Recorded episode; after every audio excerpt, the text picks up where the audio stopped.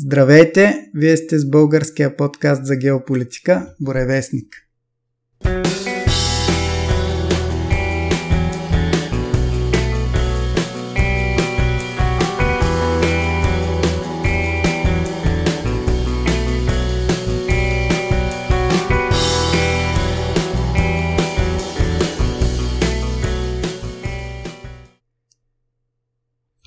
В миналия брой говорихме за бъдещето на България и на Европейския съюз с оглед променящите се геополитически обстоятелства. И разговора беше доста стъпил на земята и доста съсредоточен върху нещата, които виждаме по новините, макар и недостатъчно достоверно представени поради медийните пристрастия и поради това, че медиите биват направлявани от сили, които стоят в сянка, повече или по-малко. А днес разговора, който ще проведем с нашия гост Ганчо Георгиев, ще бъде малко на, да го кажем, по-общ план – по-погледнато от високо, ще се опитаме да анализираме и да обясним разбираемо, поне доколкото се простират и нашите собствени разбирания, за глобалните елити и глобалните процеси. Последствие от които е и актуалната, настояща война в Украина. И първо ще дам думата на нашия гост Ганчо Георгиев да се представи с няколко изречения. Здравейте на всички слушатели, казвам се Ганчо Георгиев, на 40 и няколко години съм, женен, две деца, православен християнин, бил съм кандидат за народен представител няколко пъти, преди време бях одобрен за кандидат за европейски депутат, но поради лични съображения отказах да се включвам в листите. Занимавам се от 10 на години и повече вече с а, глобалните, глобалните процеси, които протичат в света. Опитвам се да гледам на нещата малко по-високо.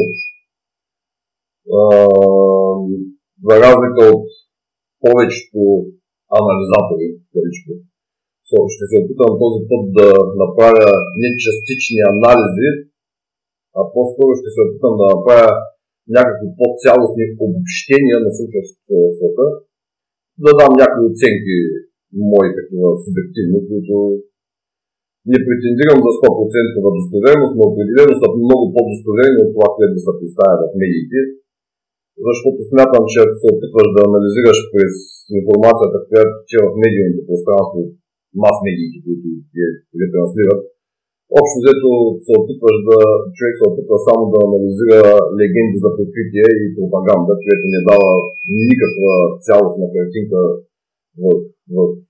върху процесите, които протичат в момента в света. И това е в общи линии. Мисля да, да направя един опит такъв по-обобщаващ. Добре. И с нас, както обикновено е Дани. Здравей, Дани! Здравейте! Ами, с какво да започнем? Може би с един материал, който Ганчо е подготвил, който може да се види на видеото. Това е една схема. Ами, значи тази картинка, която евентуално виждате на екрана, тези, които гледате. Това е опит за обяснение на глобалното общество, на, цел, на, цял, на целия глобалистски свят, в опит за обяснение като разглеждани като корпорация, като акционерно дружество. В а, този свят има две основни групи мажоритарни собственици. Едни, още една група, която е миноритарна, като собственик. И отделно има абсолютно безгласни, безгласна група, която е пролетарията.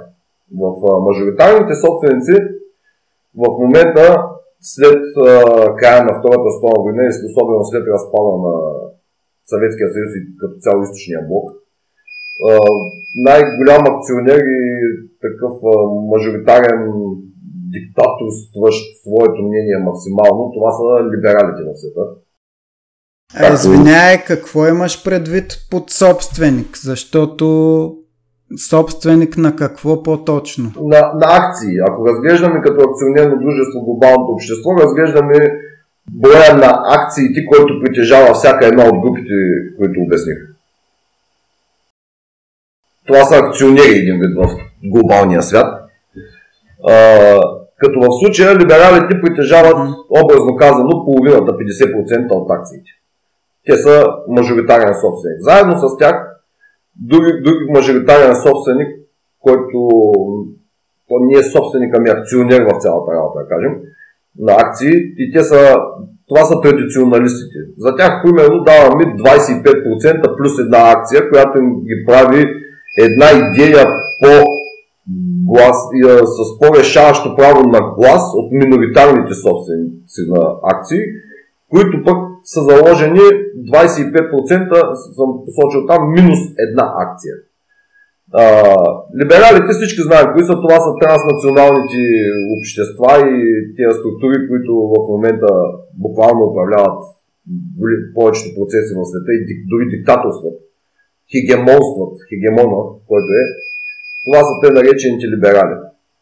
Като тяхна не опозиция, но възможна конкурентна група, защото ако разглеждаме глобалните процеси, това са взаимодействия между взаимно конкуриращи се елитни групировки. В случая на либералите конкуренция заявяват традиционалистите, които са 25% плюс една акция, която им дава една идея по-решаващ глас в възможните гласувания след процесите, ако са стигне нали, до такива а, дискусионни помежду им решения, които трябва да бъдат взети за управлението на света, то традиционалистите имат една акция повече. Тези традиционалисти, това по принцип са старите а, аристократични фамилии, които имат своето огромно влияние в Европа, също в Съединените щати имат огромно влияние, виждаме републиканците и Тръмп, примерно. Това са традиционалистските общества. Те не са либералите, които стоят зад плановете като Клинтън, Байден, Обама, Буш, тези кланове са си либерални, а традиционалистите са елитите, които в случая в Съединените щати тяхно лице се явява Доналд Тръмп. Отделно в миноритарните собственици на тези акции, които имат 25% но минус една акция, която не им дава равни права на гласност и на решава, решаващ глас нямат както традицион, традиционалистите, това са различните, там са различни групи. Това са евреите, транснационалното еврейство политическо. Отделно това са международния криминалитет. Това е, да кажем, мафията, която се занимава с най-различните криминални дейности, като започне от проституция, трафик на хора, оръжие, наркотици. Това всичкото е криминалитет, който също е в тази група на миноритарите. Другите, които са там, това са фондовите и борсовите спекуланти. Тези, които са трупали своето състояние и влияние чрез машинации и спекулации на фондовите пазари. И четвъртата група, която участва в миноритарните собственици, това са бюрократите, международните бюрократи. Так, там са Сорос, там са тези, как да кажа, тези бюрократични елити, които са останали и са се изградили като, като групировка елитна, по времето на различните периоди, нали, са се изградили като международен държавен апарат, създали са силни връзки помежду си и също имат много силно влияние в тази група на миноритарните собственици. А всъщност към бюрократите броиш ли примерно брюкселската бюрокрация или тази на ОНЕ? Също. Но, но не либералната. Има та, такава бюрокрация, която е останала още, която се е изградила още от преди либерализма.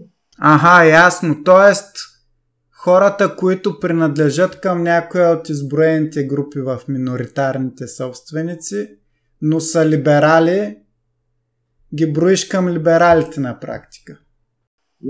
Ще, той ще го, ще го обясня след мъничко. Добре. Отделно има група на пролетарите. Това са абсолютните безгласни в, в глобален план и в глобалните процеси групи, които до дадения момент, може би до преди конфликта в Украина, бяха абсолютно, нямаха абсолютно никакво право на глас върху решаването на каквито и да било глобални проблеми или протичането на определени процеси. Това са националните елити, най-вече, които са в различните държави. Нали, всяка държава там може би може да се каже, че си има своя национален елит, тия, които не са световните сили. Отделно това са идеологически изградени групи, които са примерно от социализма останали социнтерна, най-различни, как да кажа, леви, десни, нови леви, нови десни, там някакви такива групировки, които идеологически може би имат някаква последователност сред там различните групи в човечеството, но като цяло не играят никакво решение в вземането на реалните решения и протичането на реалните процеси. Други, други, други структури, които се намират в а, групата на пролетарията на безгласните, това са радикалните а, елементи от типа на ислямска държава, джаб, бяха там джабхата, нусра и тя терористични групировки, най-различни, които са те общо взето биват използвани от която и да било от страните, защото те нямат а, свое финансиране, отделно нямат своя политическа визия, те са такива локално действащи, съпротивляващи се на глобализма, на хегемонията по техен си начин, най-често с оръжие в ръка, но реално не влияят на, по никакъв начин на тези глобални процеси. И най-общо казано, това са четирите групи, мажоритарните са, казахме, са либералите с 50 акции, традиционалистите също са мажоритарни 25% плюс една акция, миноритарните собственици това са евреите, криминалитета, босовите спекуланти и финансовите и бюрокрацията. А пролетарията това са националните елити, идеологическите групи структури и радикалите. Общо взето това е най-простичко казано, без да изпадам в излишна детализация на всяка една от групите по-отделно. Това е глобалното общество, ако го разглеждаме нали, от гледна точка на акционерно дружество и на корпорация. В, в, да? Извинявай, имам два въпроса. Първо, в миноритарите пишеш евреите, но как да разбираме това? Имаш предвид очевидно еврейски елити, а не всеки евреин. Не, със сигурност тук говорим за елитни групировки. Тук изобщо не се говори за народите като цяло. Тук става въпрос за международното еврейство. Политически активното, което влияе примерно в Израел, което има своите сили. Ще кажем по-нататък в Украина каква решаваща роля има същата тази група, защото тя наистина изигра огромна роля и реално създаде м- изкуствено напрежение, което ни, за никого не беше в интерес, но, но те, а, отказвайки да получат а, подкрепата на либералите, в, а, защото той започна всичкото още при Обама, а, който, да. който отказа на евреите а, пълна подкрепа в техните планове относно и спрямо Иран това еврейство един вид реши да, да, да изгаднярничи, да направи малка пакост, с която да съсипи създадените планови по развитието на глобалните процеси и по този начин внесе един определен хаос в тях. Даже можем да кажем, че някой от тях успя и да ги катализира. Особено в Украина, защото точно именно там, там беше полето на действие, което те изиграха своя ход. Добре. Още един въпрос. Като казваш кой имал и кой нямал глас за вземането на решения, а как става самото вземане на решения ти? Как си го представяш? А това винаги е консенсусно. То никога не е еднолично. Тия решения винаги са договорености. Значи по принцип структурата на всяка една власт, както в държавата, така и в света, става въпрос за за взаимодействие на елитни групировки, които са в постоянна конкуренция една с друга.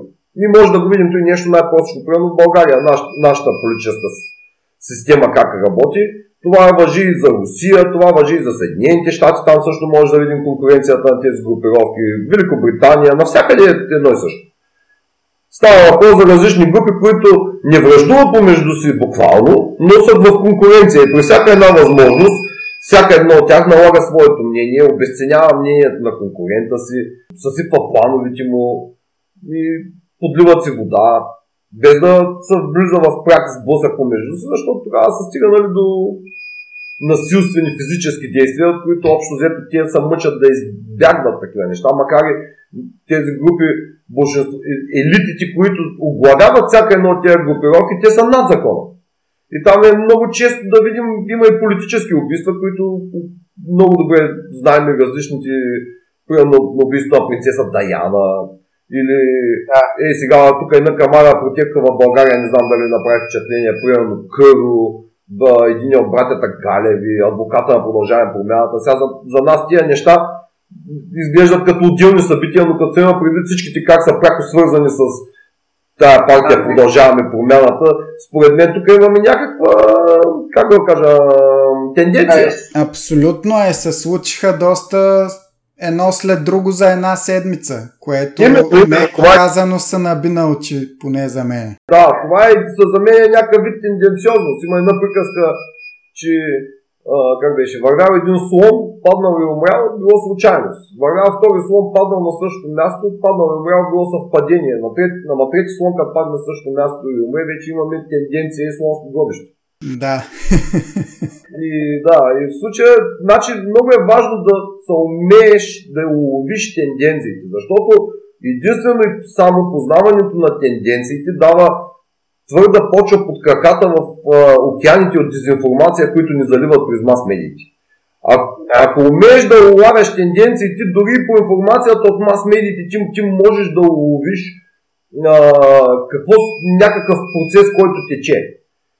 Обаче много е важно тези тенденции. Иначе по никакъв начин просто се давиш в дезинформация. Човек трупа в главата си много информация, но тя е калейдоскопична. В смисъл, че не можеш да построиш цяла картинка. Както калейдоскоп, нали знаете какво е една тръбичка, която насочваш към Слънцето и като я въртиш, постоянно се променя картинката. Да.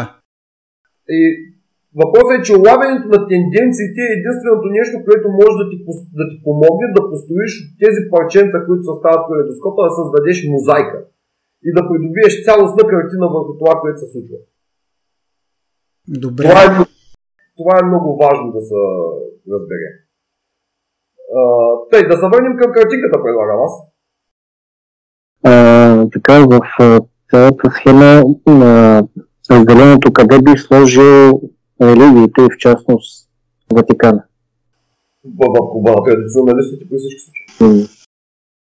А, къде би сложил тогава петролните компании в фондовите борси, предполагам, там където ги манипулират, нали така?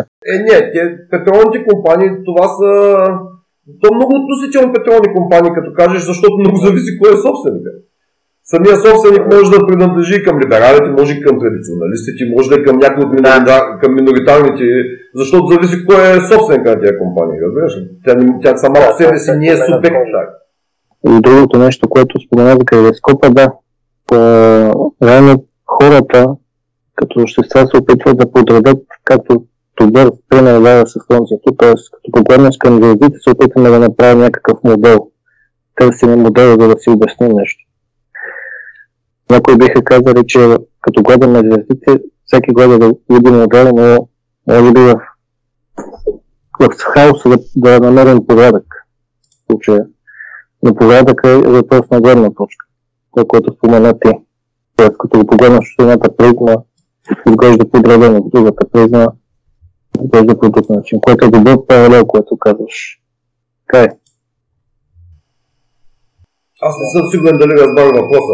Ами, не, това е в смисъл калейдоскоп, това, което казваш, като се промени картинката, ще речем да звездите.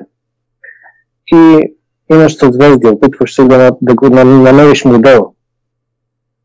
Ние като човешки същества се опитаме да си обясним процеса, като намерим модел, обаче не винаги има модел. Значи, ако говорим по принцип, значи, ако говорим за истината, истината винаги е само една. И има безброй лични правдини, в които има само една истина и безброй заблуди. Това е като в математиката. 2 2 и 4 и нищо друго не може да бъде. Всеки, който твърди, че е 1, 3, 5, 8, 10, той е в заблуда, разбираш ли?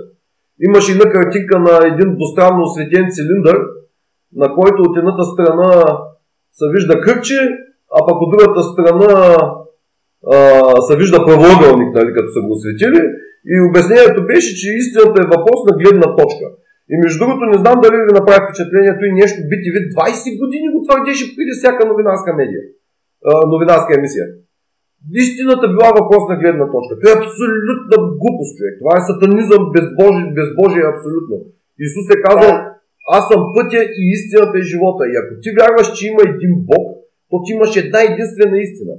И, и ако говорим, защото на Земята има много гледни точки върху един процес, върху едно събитие, може да имаш безбой гледни точки, но на небето, както казваш ти, където е общо казано Царството небесно, там е неоспоримата истина.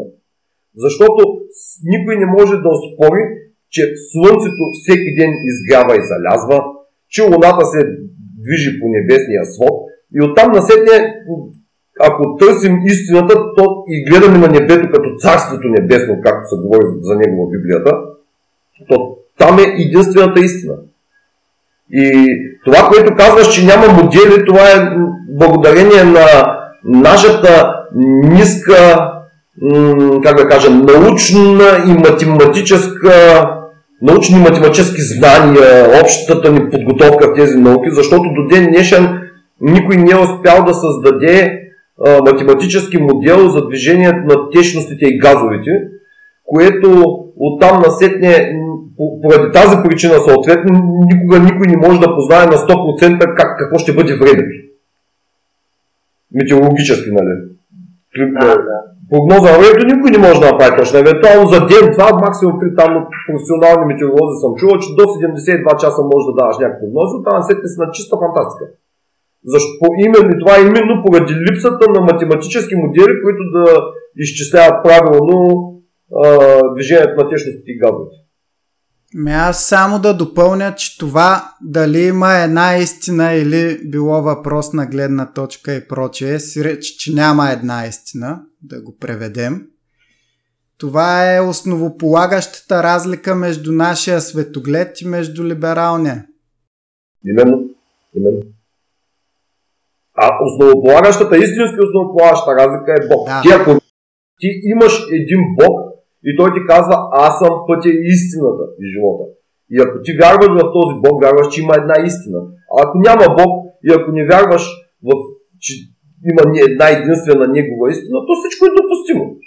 Всеки си има своята истина, всеки си живее в неговия свят, всеки си има своето лично мнение. Ама то правилно ли то мнение, не е ли правилно?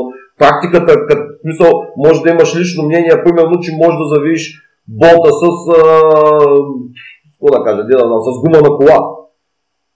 Ама на практика, като се фаниш да го правиш, виждаш, че не се получава и ти трябва отвърка. Да. И общо взето практиката е критерий на теорията и съответно на истината. Трябва да не може всяко, всяко нещо да бъде истина. И затова и математиката е една много хубава наука, която ако не слушат, ако не слушат в момента родители, им горещо им препоръчвам да, да, да наблягат на децата си да учат математика в училище, защото тези знания, примерно дори и ученето там на е, изчисляването на лица и обеми на някакви фигури, на косинуси, синуси, там алгебра и тези неща, той може никога да не му потребва место на живота на детето, но математиката му слага логически ред в главата. И това е от изключително важност. Тя просто въвежда порядък в човешкия мозък. И това е много, да. това е много важно да. За това се учи математика в училище и е много важно да се учи.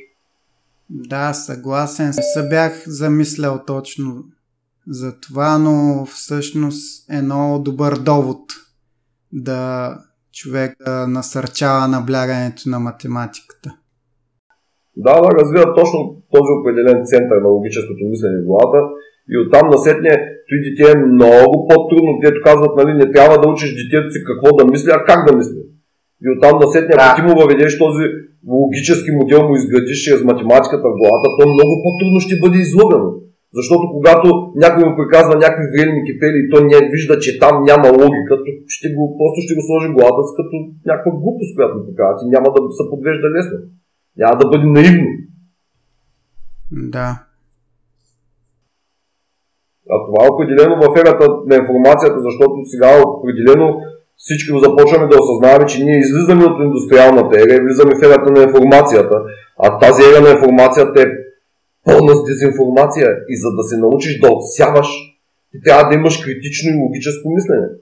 И, и той критическо мислене също се изгражда чрез математиката, защото не можеш да викаш 2, 2, 5, 2, 2, 8. Ти трябва критически да, да, да разбереш, чрез критическото мислене да осъзнаеш, че има безброй грешни решения едно правилно.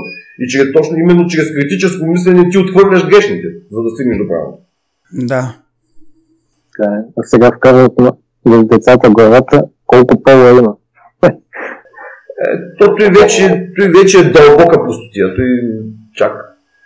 Не съм сигурен дали имаш нужда там от логическо мислене, за да осъзнаеш, че има мъж и жена. В смисъл, той е очеваден факт. И те, тези, които твърдят, претендират, нали, че да, те са такива безбожници, нали, казват, то, то Библията го пише, ама тя Библията глупост, нали, там някакви писания, някакви драсканци на 2000 години. И нали, ние вярваме на науката. Ама науката също казва, че има два пола. Има две хромозоми, Хикс и Y. В мъжа са Хикс и Y, в жената са Хикс Хикс. И няма трета, пета, осма, 450 хромозома, която да изграждат различни многополови създания. Да. Ето всъщност е просто поредната стъпка надолу по стълбичката на безбожието. Абсолютно, абсолютно. Сега, сега е такова проявление, утре ще е още по-пропаднало и т.н. нататък. Ами, колкото по-надолу вървиш, накрая стигаш фана. Да. Това е. Да се върнем към картинката, предлагам аз. Да, да, да. Да, да. Да продължим там. Значи казахме, че в, ако разглеждаме глобалното общество и процесите в него, като акционерно дружество, то има мажоритарни собственици, които са либерали с 50% акции, имаме други мажоритарни собственици, които са традиционалистите, които са с 25% плюс една акция, която ми дава решаваш глас за над миноритарните собственици, които казваме са 25% минус една акция. Отделно, Всъщност, казвам, извинявай, че те прекъсвам, но как прецени, че традиционалистите имат една идея повече от миноритарните? Ами факт е просто. Това е факт. Тази група, тази, понеже тя е опозиционна, в смисъл, че има, на върха има два крайни, в крайна сметка има два мегагледа. Тези, които казват, че сме либерали и че няма никакъв за това безбожие, за което говорим, което води фалата, да. казваме, които всеки има право на лично мнение, свобода там на мисълта, свобода от истината, свобода от Бога, от всичко свобода. Това е либера, либерализма в крайна сметка. И при него е а, знаеш ли каква е особеността му човек? Той не, той не заменя лъжата с истина, а обезличава разликата между лъжа и истина. Да, не заменя истината с лъжа, искаш да кажеш. Да, не заменя истината с лъжа, обезличава разликата помежду им. Един вид приравнява Бога с дявола. Да. Това прави.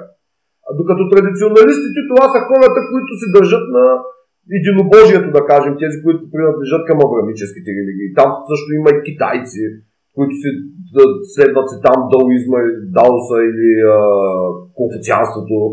Разбираш ли, това са хора, които твърдо вярват, че има една истина и това е техният традиционализъм.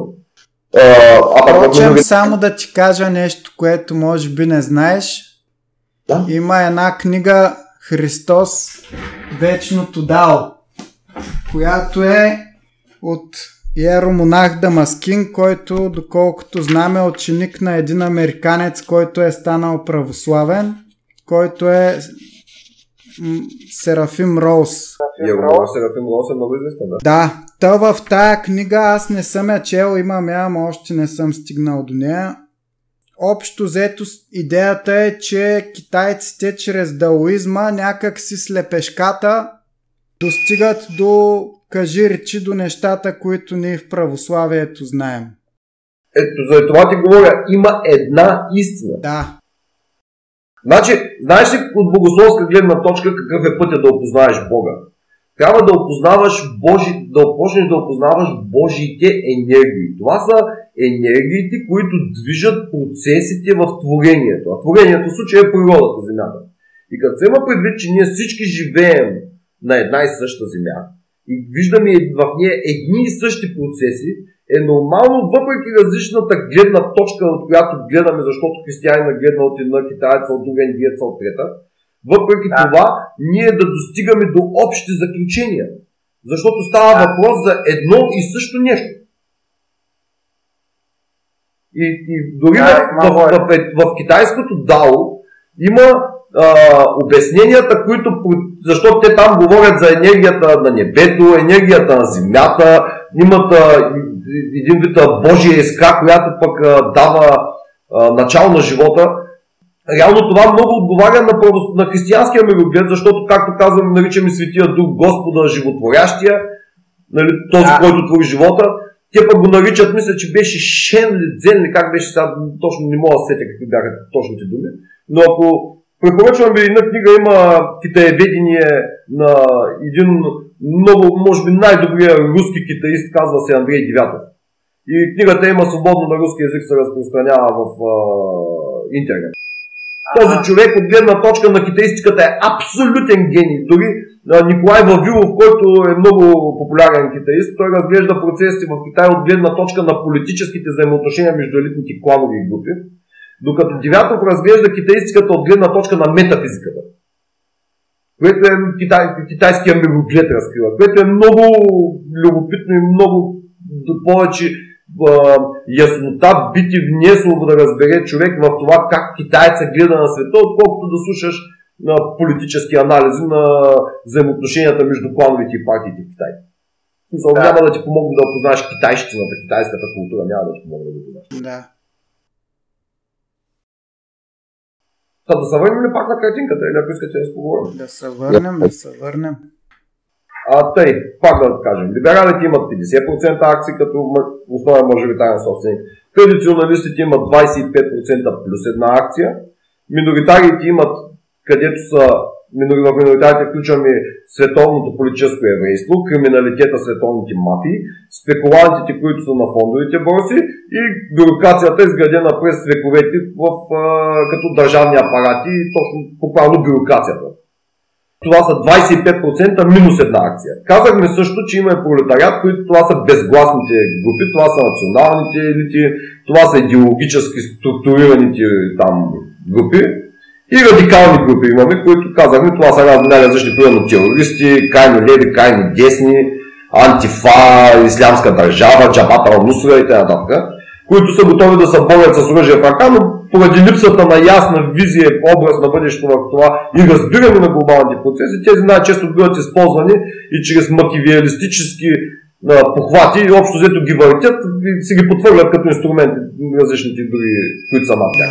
Те, в тази общата, за тези, които гледат видеото, от лявата страна съм показал Иран, който е, заема една много специфична функция на свръзка между традиционалисткото, защото той е, той е едно от двете света теокрации, другата е Израел, но Иран взема много, защото евреите пък те са по-либерални настроени.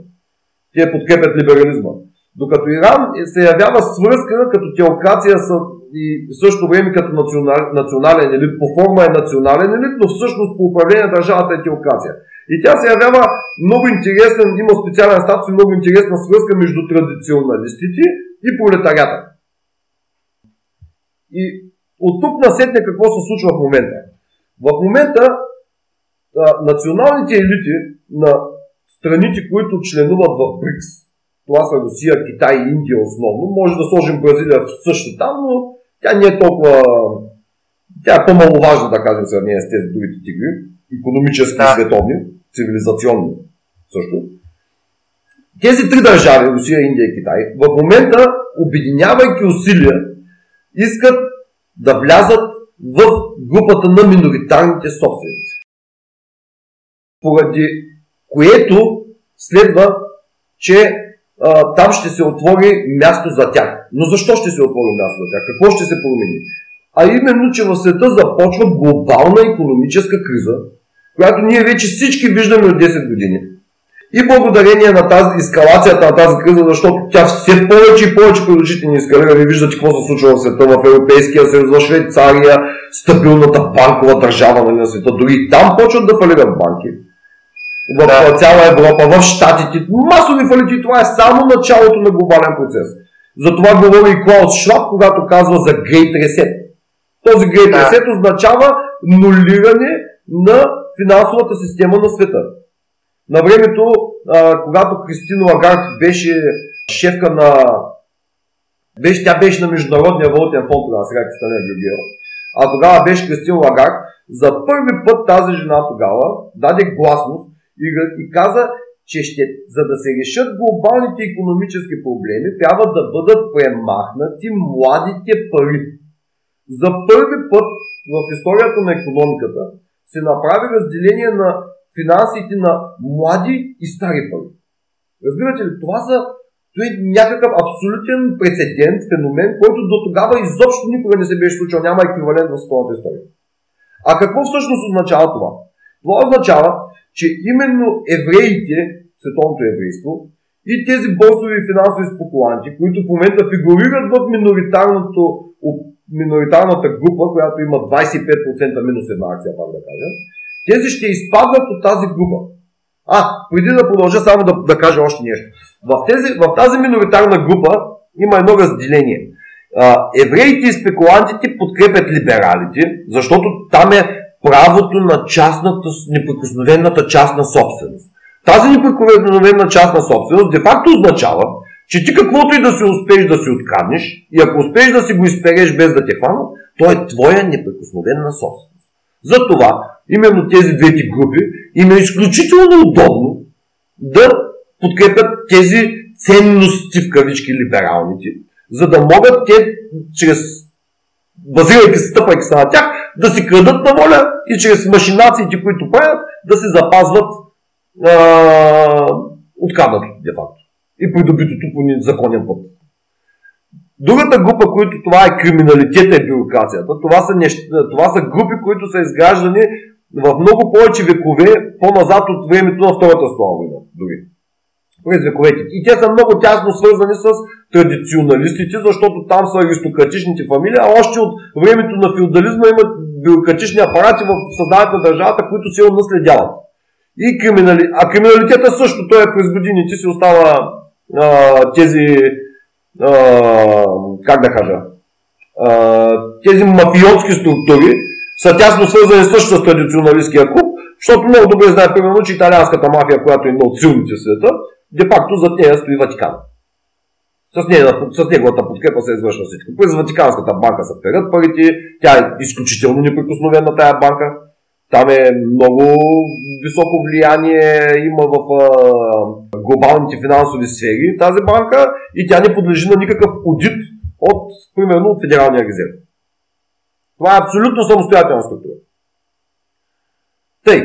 И сега, да продължим, благодарение на тази криза глобална финансова, която се залага, която тръгва, въпросните евреи, еврейските, политическото еврейство и спекулантите са на път да изпаднат от миноритарните собственици. Защото благодарение на ресета те ще се загубят своите финансови ресурси, младите пари ще бъдат премахнати, както каза Лагар, и както казва Клаус Шваб, следва Great Reset, Димек, великото зануляване. И, и, и, и реално тези групи ще бъдат занулени. На тяхно място ще влязат Русия, Индия и Китай. А те по презумпция ще започнат да подкрепят традиционалистите. И сега в момента имаме една а, много специфична обстановка, която в момента, защото все още не се е случил този Great в момента в миноритарите имаме де-факто половината от миноритарите подкрепят либерализма, а половината подкрепят традиционалистите. И имаме абсолютно мъж, такова солидно мнозинство в акционерството на глобалните процеси на либералите. И оттам на след да. традиционалистите, останалите миноритарни собственици и естествено и пролетариите са длъжни да търпят хегемонията на либерализма. Но, следвайки логиката на Грейт Ресета и това, което казва Лагард, това зануляване ще занули капиталите и съответно влиянието на евреите, на борсовите и финансовите спекуланти. И на тяхно място ще влязат Русия, Индия и Китай. Защо смяташ, че ще го занули? Защото това са младите пари, за които говори Кристиан Лагар. Разбираш ли? В смисъл, защото става дума за някои родове, за които имат от векове да, наред влияние. Става дума за нули, за нещо, което няма маса, няма тегло. Това, е, това са виртуални активи. Разбираш ли? Те не съществуват като истински актив. Истински актив, това, което има истински актив е това, което тежи, което има маса, тегло. Да, я, Това е злато, че... това е земята, това са а, по- по- разни индустриални мощности. Разбираш ли? А тези нямат нищо, освен нули в банкови сметки. Съгласен съм, обаче, примерно, ако вземеш BlackRock, те имат всякакви активи. А кой притежава Да. А кой притежава BlackRock? Еми, ти кажи. Е, чак толкова сега не съм запознат, не му знам акционерите, но предполагам, че голяма част от тях са сред традиционалистите. Защото, примерно, виждам, че BlackRock също е акционерно общество. Там няма единни решения. Да. Другото, което и не знам дали сте запознати, най-могъщия изкуствен интелект, който е впрегнат в економиката в момента, се казва Аладин и е собственост на BlackRock. Тая програма е способна да съсипи економически всяка една държава от света.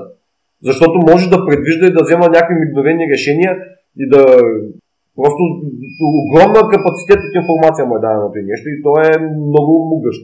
Изключително могъщ инструмент това. Аладин. Та, тъй, та, въпросните миноритарни собственици са на път да станат всичките про-традиционалистски настроени. След като опаднат евреите и спекулантите и техни капитали бъдат занулени и там влязат Русия, Китай и Индия, включително и Иран, който е по-традиционалистски настроен, се получава един паритет, който дори акциите де-факто ще стават 50 на 50.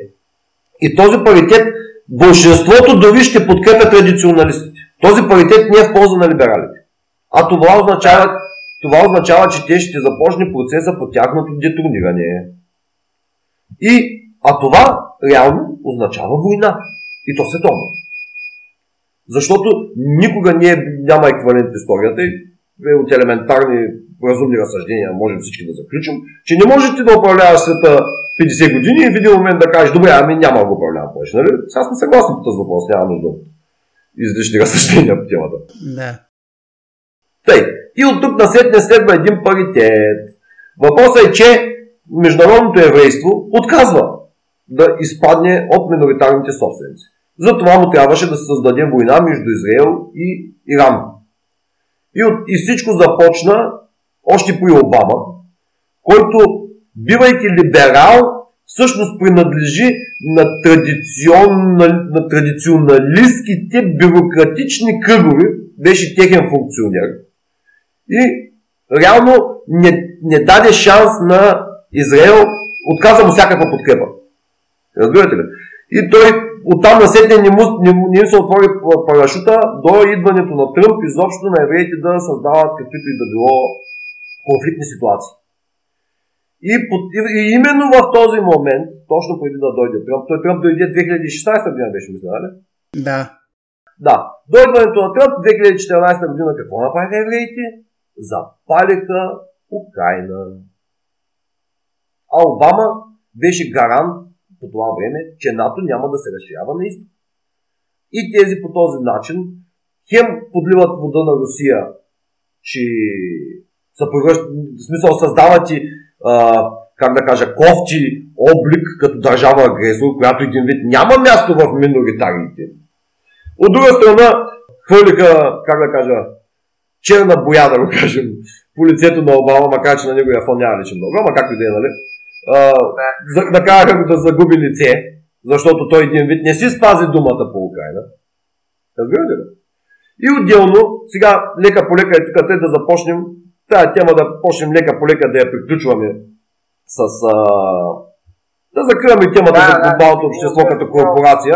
Той беше най-общо, исках да нафърлям там някаква елементарна представа за процесите света, да се придоби и да, и да започнем да разглеждаме, примерно, за начало конфликта в Украина. Как, каква роля изиграха евреите там? Евреите финансираха национали... на- нацистски батальон. Противно на всякаква логика. Абсурдно от всякаква историческа гледна точка. Просто немислимо. Евреите финансираха нацисти. Коломойски, Ахметов, цялата олигархия на Украина, която беше, тя беше еврейска. Почти цялата айде. Да не казваме, но върховете и бяха еврейски. И тези хора създадоха нацистски батальони. Абсурд, разбирате ли, тия, които до преди 50 години, там, то не е 50, повече, там 80 години за колко са вече от Втората столна война, но тези, които убиваха предците им, тези ги финансираха. И направото и, и просто е безпредседентно. Има, има картинки как хора с а, украински главатари на нацистски батальони целуват стената на плача в Израел. Човек е с татуирана свастика на врата, обаче целува еврейската светиня. Вие разбирате ли какъв оксиморон, какво безсмислие, абсолютно лишено от всяка логика, но факт. Да. И как, защо, какво, какво иска, какъв беше план на евреите? План на евреите беше тази земя, това, което се случва в момента в Украина, може да бъде сравнено с изгарянето на стърнище. Стърнище е това, което остава от житната нива след нейното окосяване. Като мини комбайната остава стърнище и стърнището какво се прави, за да се подготвя нивата за ново засяване? Изгаря се. Разбирате ли? И в момента украинската земя гори като стърнище, за да може да се прочисти. Това беше плана. Да може да се прочисти за какво? За ново заселване. А кой трябваше да засели там? Трябваше да се засели еврейската диаспора от Израел. Защо? Защото обетованата земя не се оказа това, което се очакваше изобщо. Въпреки кръвополитията, въпреки войните, Израел до ден днешен продължава да бъде заобграден от врагове. Арабите да, дори не съм виждат как унищожават Израел. Иран, колкото и абсурдно да звучи, Иран никога, подчертавам, никога не е говорил за унищожаването на еврейския народ. В Техеран живеят няколко десетки хиляди евреи, имат се синагога, общоприети са сред като равноправни граждани, няма никакъв, никакъв антисемитизъм срещу тях, а Иран винаги говори за унищожаването на ционистския режим. Защото за присъздаването на още на държавата Израел, мога да препоръчам един много хубав филм, казва се Земя обитована от товариша Сталина. Там е показано примерно поне едно 70-80% от истинските процеси, които са протекли при създаването за Израел и как това, за това изключително много помага Сталин. Земя обитована от товариша Сталина, се казва. Та, въпросният Израел при създаването си има два а, проекта за, за държавно изграждане. Единият е ционистския, който предвижда изграждането на капиталистически Израел, а другият, който предвиждаше благодарение, защото Сталин предпочете да създаде там еврейска социалистическа държава, базирана на а, цен, аврамическите ценности, заложени в Стария Завет нашия, в тяхната Тора. Да. Де факто трябваше да бъде, това се казваше проект Юдея, и там трябваше да бъде създадено еврейско социалист, еврейска социалистическа държава. Но евреите, както винаги, не знам дали защо, знаете защо им казват жидови, жид означава течност. И ти са, един вид са има преди, че това са твърде гъвкави, обтекаеми. И се сгънаха, да кажем най-простичко, и създаваха под шапката на Съединените щати капиталистическа държава която беше адски агресивно настроена срещу съседите си. Всички знаем какво се случва в Палестина, там войните, които имаха с Йордания, Обединение арабски емирства, Египет, така нататък. Та, еврей, еврейската държава, вместо да се превърне в света земя, реално се превърна в тумор в Близкия изток, срещу който е имунната система на целия арабски свят, мисиоманския свят. И, и, и какво се наложи от там на сетне? Другото, където и няма вода. Земята е пустиня. И това по, по никакъв начин не може да се рече обетована земя, разбирате? Да. Няма нищо бого... Как да кажа... Абе няма нищо подобно там просто. Мърт, мърт, земя, не е богоизбрана.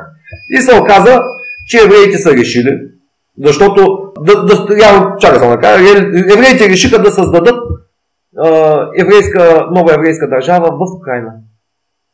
В Украина се намира, защо първо да почна с в Украина, в, през, по времето на Втората столна война, преди създаването на Израел, евреите искаха да създадат еврейска държава в Крим. Крим беше ЕССР. Това означава Еврейска социалистическа република Крим. При отделянето на Крим от Русия се отделя регион, а в момента се връща република. А имайки република, тук вече говорим за държавност. И ако ви прави впечатление, в Русия всичките републики, които са в Руската федерация, принадлежат на някой. Имаме татарска, чувашка, кабардинска, кабардино-балканска. Разбирате ли, там на етнически принцип е определено, чия република е. Но го принадлежи тази република. А Крим не се казва, чия република е.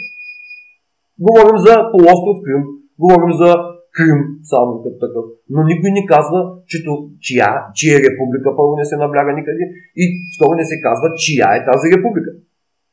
А какво се намира в Крим? Защото за да създадеш държава, ти трябва да имаш сакрален, сакрална основа. Не можеш да вземеш на територия просто да кажеш, ами тук се правя държава. Трябва да има културна, историческа някаква основа, за да имаш ти претенциите, че създава държава. А там се намира, намират земите на бившата хазар, на бившия хазарски хаганат, чието елит е бил юдейски. И тази, стъпайки на там се намира Чуфут Кале. Защо викаме на евреите Чифути, всъщност е Чуфути? Защото там се намира Чуфут Кале. Това е древна казарска крепост на хиляда и повече години, която претендира да бъде сакралната основа на новата еврейска държава. Тази държава трябваше да обхваща териториите на огромна част от Украина, особено тия приморските области, които са покрай Крим, не знам дали знаете, най-голямата синагога в Европа се набира в Днепропетровск. Това е Украина. Кривой рок искаха да го прекръснат на шофар, което на, на, на, всъщност на иврит, не, или на идиш ли беше там на който езиците, това означава крив рок, всъщност това е извит рок, виторок, от половин примерно рок, който пряко се свързва с а, падането на стените на Ерихон, описано в Стария Завет. Как евреите нали, надуват роговите и стените падат. И от, от, от, тогава за тях този шофар, това е сакрален а, предмет. Да. Тъй. И се заговори за проекта Нова Хазария. Вече се заговори открито. А, ако искате, мога да ви пратя, не знам по какъв начин, може би можем в YouTube или там някъде да го добавим като информация долу в коментарите. Мога да ви пратя цяла плейлиста, това са 15 лекции на един а, от а, хората, които бяха провъзгласени да огласят плана за Велика Хазария. За нова Хазария. Плана се казваше Небесен Иерусалим. Човека се казва, се, се казва Игор Беркут, и му викат Галено Гари. Хари там какъв е, Гари Беркут се казва. В а, един канал, който се казва Разсвет, този човек има 15 а, участия и то доста такива дълги предавания, където много надълго и на широко всичко това се обяснява в детайли. Как ще изглежда, как ще се финансира, каква економическа система ще има, какво, що всичко в детайли. Много дълбоко обяснено как а, евреите в същото време ще се запазят Израел като тяхна държава и ще създадат новата горя в, зад Крим. И че, ще, и че те са се съгласили да дадат под Русия Крим за 80 години или 90 ли. И как те ще могат от нов, територията на Нова Хазария да нанасят ракетни удари по всеки, който посмее да нападне Израел, но никой на тях няма да може да върне ракетен удар по Нова Хазария, защото руското ПВО в Крим няма да може да разпознава къде точно ще падат с ракета, която наближава, дали в самия Крим или зад него, съответно в Казария. И това ще му, ще му осигурява неприкосновеност от ракетни удари, ракетни щит. Руски. Отделно се предвиждаше да бъдат изградени огромни дирижабли, които трябваше да а, организират туристически пътувания между двете държави. На всички граждани на Нова Казария да бъде определен безусловен базов доход. Разбирате ли, всичко беше готово и предвидено, финансирането го имаше всичко, но в хода на, на удара на Русия, който нанесе там в началото на специалната военна операция или влизането на украинска територия, този план не го унищожи, но му опъна ръчната на 100%. В същия момент главният руски равин Беро Лазар просто се наби към от Русия и отиде в Штатите и започна там да критикува специалната военна операция на Русия.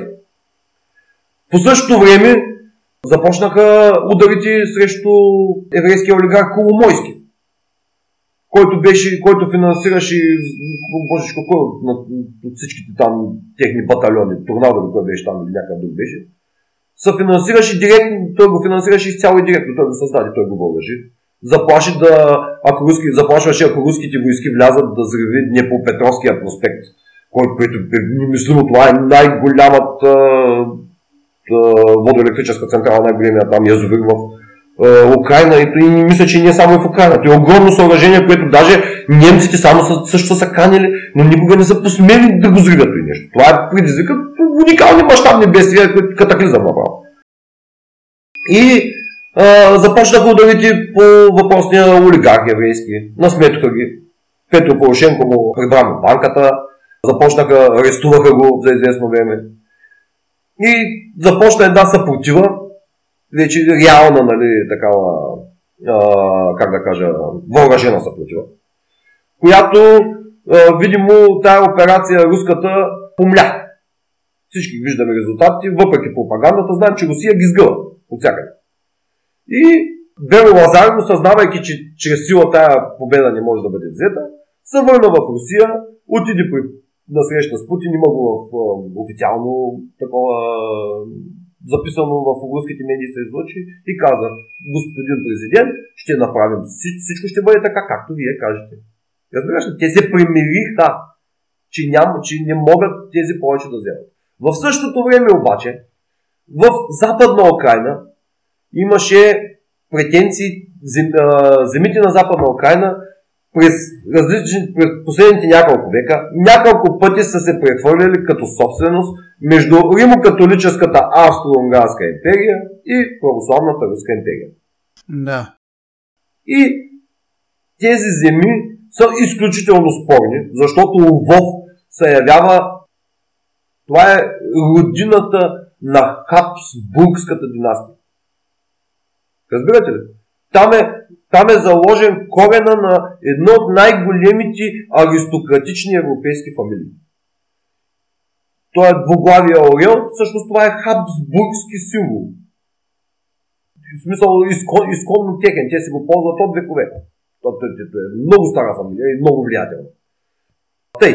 И съответно, каква беше, какъв беше смисъл да се вкара Украина в Европейския съюз, защото там трябваше да защо Европа и тези аристократични фамилии подкрепяха влизането в Европейския съюз, защото също както в България трябваше да бъде проведена реституция. Държавните земи да бъдат върнати на техните собственици. А кой е собственик на земята? Този, който извади документ за нейната собственост. Докаже нейната собственост. А кой има най-старите въпросните европейски аристократични фамилии? Разбирате ли? Те претендират върху западните земи.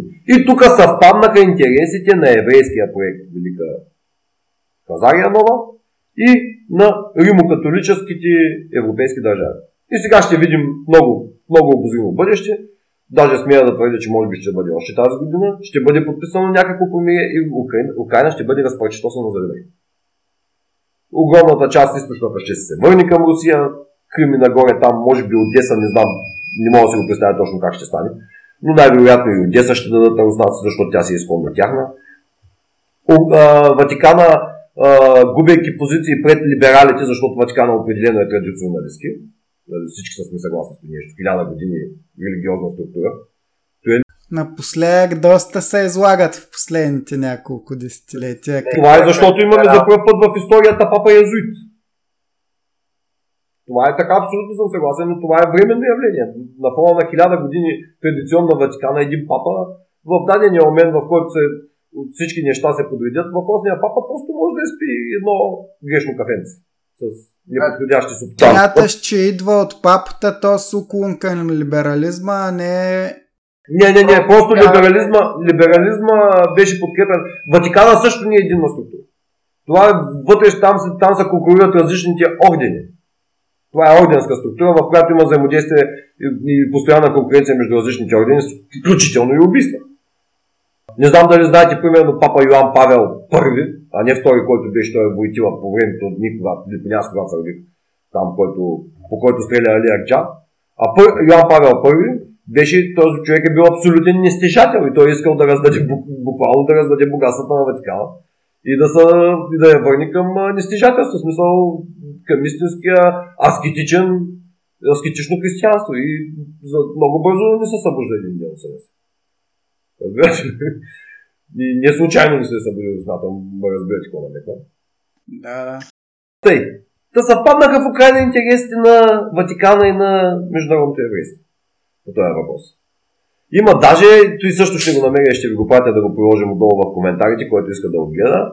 Има цяла песен, която са изключително известни еврейски артисти и певци, пеят на покрива на тая въпросната синагога, за която говоря най-голямата в Европа, Днепропетровск, пеят за общото между Израел и Украина. Цяла песен. Как ги обид... че, че, на един меридиан дори.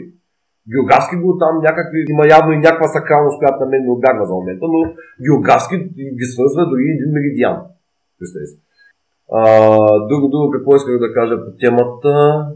А, при посещението си Шимон Перес, бившия израелски президент, или премьер ли беше там какъв беше, при посещението си в Украина, човека казва, нашите народи ги свързва хилядолетна история.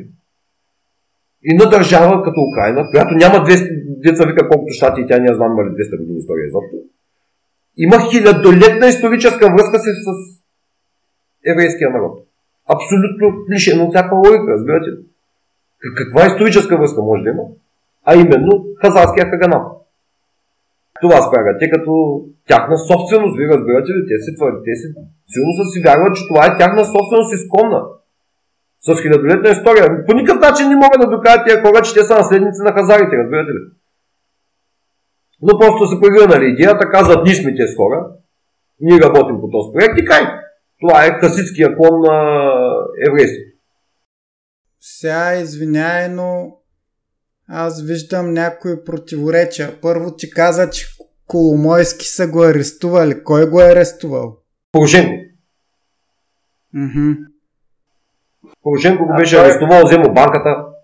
Коломойски, доколкото знам, поне такива слухове се носиха, че общо взето той стои зад избирането на Зеленски. Да, това е вярно. При избирането на Зеленски, а това беше ответна реакция от Коломойски. Смени Порошенко. Да. Пак напомням, няма никъде един на власт. Става дума за ели... конкуренция между елитни групировки. Това е много важно да се осъзнае. Няма никъде един на власт. Това са взаимно конкуриращи се групи. И Коломойски е просто едно от тях. В случая излезе, тя излезе по-силно. И Бенямин Нетаняхо при избирането на Зеленски каза, това е Иерусалимския лъв. Чуваш ли? Иерусалимския лъв бил Зеленски. Еми... А, какво друго исках да кажа още нещо? Сега имах още един въпрос. Да, да, да. Сега с тази война на практика Русия не върши ли работата точно на тази идея за хазарската, за новата Хазария? Не, тя воюва срещу ние. Обаче в момента обезлюдява се Украина. Това ми беше мисълта. Това е плана на евреите, той си тече.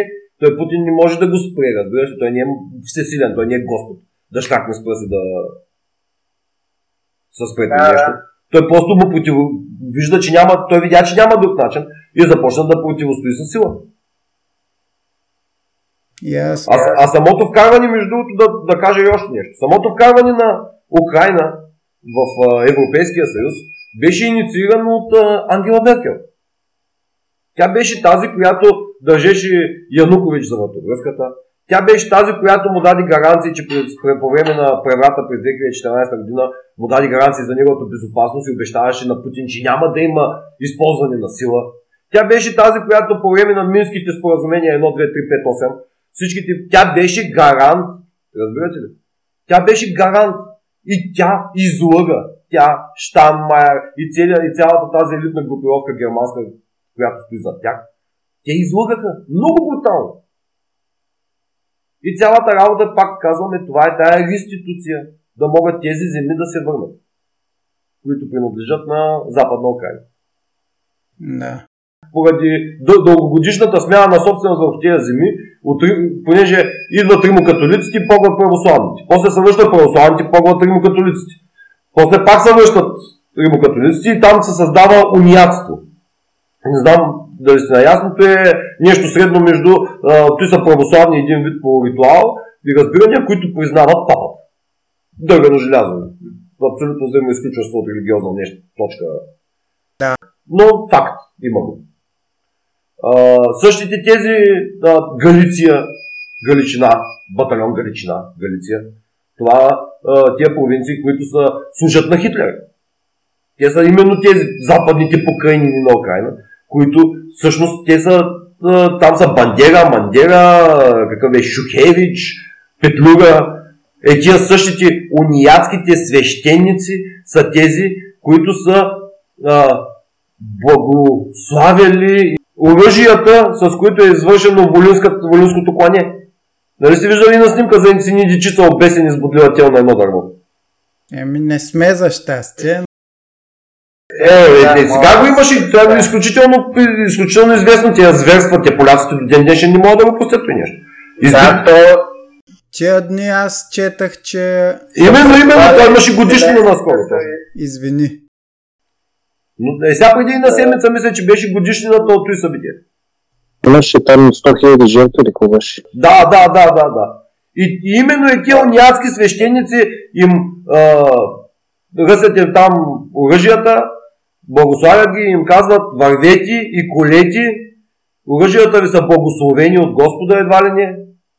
И ние вземаме греха върху нас. И тия хора, продухани, отиват там и започват масова касапница, защото те знаят, че няма грях за тях. И избиват всичко, деца, жени, бремени, старци, отвратителни зверства са били, разбирате ли? Поляците до ден днешен го помнят и ще им го върнат тъпкано и сега. Да. Го говорим на украинците, ще ги третират поляците за такива националисти, ще ги спукат, ще ги тренират като робит до последно. Не знам в кой момент ще, ще успеят да ги притопят. Тотално украинското самосъзнание ще ги заличат ще изисква десетилетия, поколения, може би да минат, както а, Моисей 40 години въртял евреите в пустинята, за да могат да умрат тези, които са живели в робство и да останат само свободи, тези, които са родени в свобода. По същия начин той ги чака украинци в Польша. Ще ги съсипят тия, просто ще ги притопят всячески. Няма да има такова, такава националност. Или докато има, те ще бъдат третирани като хора втора. Това е след. Един въпрос. В такъв случай, какво ще стане с Калининградска област, Конингсберг? А Калининградска област остава неприкосновена. Там всеки опит за удар по Калининградска област е предпоставка за ядрен удар от руска страна по всеки, който го атакува. Никой няма да посмее да бъде Калининград. Даже е много вероятно в един момент да се свържи териториално с Русия. Защото а, не знам, че прозвучи много грубо, ама разберете хора. Ето, което ви обясних за този сблъсък между либералите и традиционалистите с подкрепата на миноритарите, който се образува, това означава Трета световна война. Разбирате ли? Да. И в момента, в който свърши е, руската специална военна операция, следващата крачка е световната война. Много ми е гадно да го кажа, не го желая по никой начин, но все повече виждам, че то няма... Просто ти да искаш мир другата страна, като иска война, човек няма къде да ходиш. Или, или идва момента, в който употребяваш сила или трябва да я понесеш. Зато и Путин, да. заради това Путин а, влезе в Украина. Просто разбра, че от тук на седне той няма къде повече да стъпа. Беше оправен и от тук на седне Русия трябваше да понесе удар, за който Путин отказа да... Той, той още давно каза, Русия повече няма да води войни на своя територия. И заради това влезе в Украина. Руската армия. Да, впрочем, то дори това, което казваш, звучи леко оптимистично, защото по-лоша, още по-лошия вариант е самата война в Украина да прерасне в световна, което за мен не е изключен. Ама не, не, то, тя, нали разбираш, че тя световната война си световна, откъде ще ми малко значение. Да. Защото тогава вече трябва да се позиционираме. А с нашето родолюбиво правителство в кавички, познай къде ще се позиционира човек. Историята е циклична. Всичко се повтаря. Като стигне, да. като стигне разговора ни по-нататък до метафизиката, ще ви разказвам за цикличността. Едно време гръците са имали три думи за време. това са били Хронос, Циклус и Кайрас. Хроноса е линейното време, обаче освен него има още две. Едното е циклуса, а Кайрас е момента на възхода на едни пак енергии, които може да определим като Божи. Ама той малко по-нататък ще говорим за тези неща, да не сме сами теми. Тъй, ами по Украина точно взето, а и други, и друго мога да ви кажа. А, той, което наричаме в Украина руска специална военна операция, вече спокойно можем да кажем, че не е такова, защото в Русия се извърши мобилизация. А по време мобилизация не се извършва по време на военна операция специално, а се извършва по време на война. Е, да. Да. И това е просто поредното потвърждение на това, от което всички би трябвало много да страхуваме, че наистина ще, ще има голяма война. Това е истина. Отделно е, е, според те варианта света се раздели на зони на влияние. Абсолютно, да, да, да. Тама тък, тък му трябва да казвам, че разпада на глобалния, единия глобален свят ще бъде на макроекономически региони. И... Тогава бихме могли да избегнем войната, ако все пак се примери. Кой? Бившия хегемон, ако се примери, че ще изгуби известна част от влиянието си. Ми, той ми звучи нещо, на което много се надявам, но ми звучи, по, разсъждавайки трезво, ми звучи по детински наивно. Няма да стане. Добре, но за тях едно пълно разбъркване на нещата не е ли по-голям риск от това да отстъпят някаква част от влиянието си?